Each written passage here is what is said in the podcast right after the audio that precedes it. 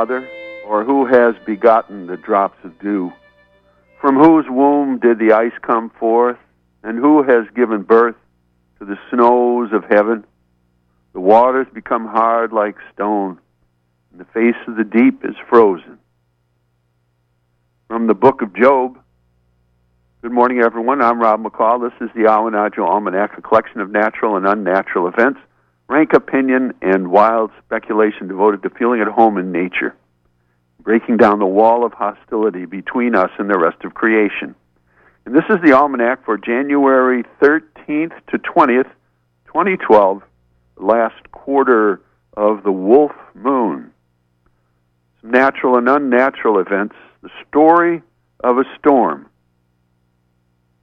The day dawned a muffled gray with a chill breath coming off the water. The dome of sky looked like weathered bone, the inside of a skull. As the damp leading edge of a winter storm began to flow in from the North Atlantic, creeping into the harbor and under your coat and hat, we filled the wood boxes and collected the snow shovels, idle since before Christmas. By late morning, a bit sooner than expected, powdery snow was dancing and swirling through the air and soon began frosting the cold, bare ground like confectioner's sugar, only not so sweet. Finches, crows, squirrels fed nervously on nuts and seeds in the yard, stocking up before the storm.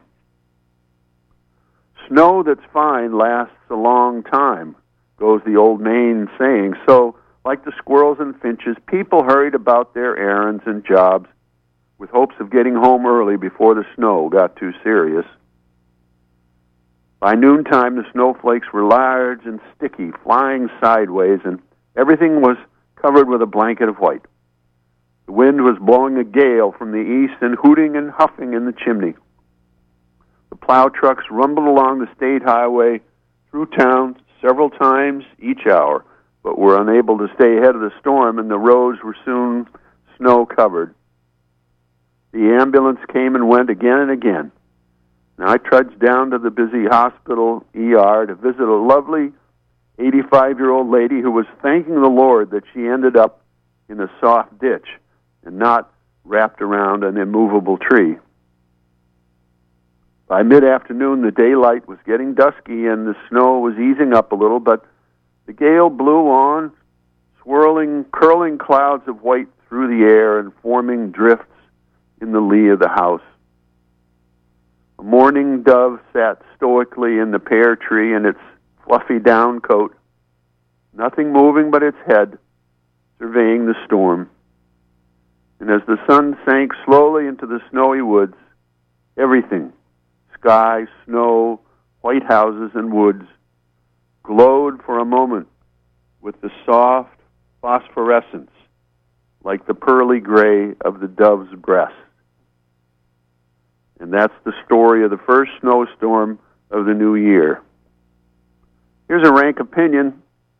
The storm is at its most beautiful just before the snow stops falling, before the smooth, sculptured surface is broken by boot prints, pocked with clumps dumped from branches, pushed by plow trucks, God love them, splattered by speeding cars, or even marked with the myriad heart shaped monograms of deer tracks. It's a fleeting moment as though the world is holding its breath and its perfection all at once, and it is soon gone. And finally, here are a couple of seed pods for you to carry around with you. The first one from Donald Culross Peattie, the American naturalist, 1898 1964. Nothing in this world is really precious until we know that it will soon be gone. The lily, starry daffodil, the regal iris are the lovelier for their imminent vanishing. The snow crystal has but touched earth ere it begins to die.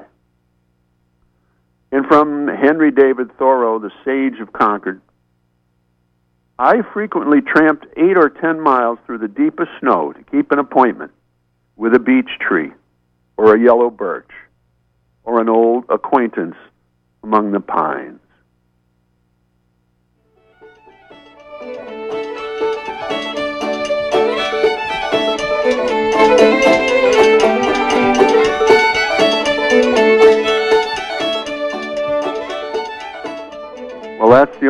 For this quarter moon, but don't take it from me. Go out and see for yourself.